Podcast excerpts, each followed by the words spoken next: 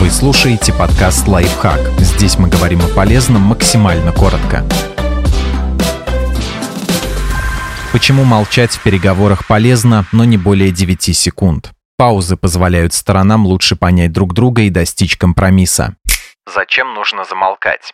В недавнем исследовании, опубликованном в американском журнале прикладной психологии, ученые попытались разобраться, есть ли разница между активными переговорами без пауз и переговорами, в течение которых стороны время от времени замолкали и обнаружили вот что. Паузы дольше трех секунд, воспринимающиеся как затянувшееся молчание, ощутимо повышали качество переговоров. Это означает, что собеседники в итоге лучше подбирали слова и аргументы для отстаивания собственной позиции. Кроме того, они использовали тишину, чтобы справиться с первыми эмоциями, а затем логически осмыслить доводы оппонента и попытаться принять его точку зрения. Как следствие, обе стороны лучше понимали друг друга и легче находили компромисс. Исследователи назвали оптимальную длительность паузы не меньше трех, но не больше 9 секунд. Слишком короткое молчание не позволит качественно обдумать сложный вопрос, а затянувшееся может вызвать недоумение у оппонента. Вот несколько советов, которые дает автор исследования о пользе пауз и профессор школы менеджмента Слоуна при Массачусетском технологическом институте Джаред Курхан.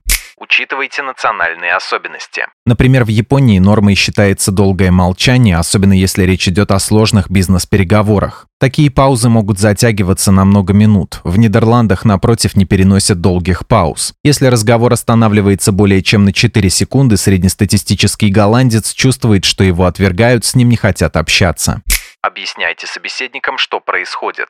Если вы общаетесь с представителем культуры, в которой затянувшееся молчание выглядит неловко, то есть риск, что собеседник подсознательно увидит в вас врага. Чтобы этого не случилось, перед каждой паузой не забывайте пояснять визави, что происходит. Скажите «мне нужна минута, чтобы подумать» или «позвольте осмыслить сказанное». Это не даст тишине прервать диалог.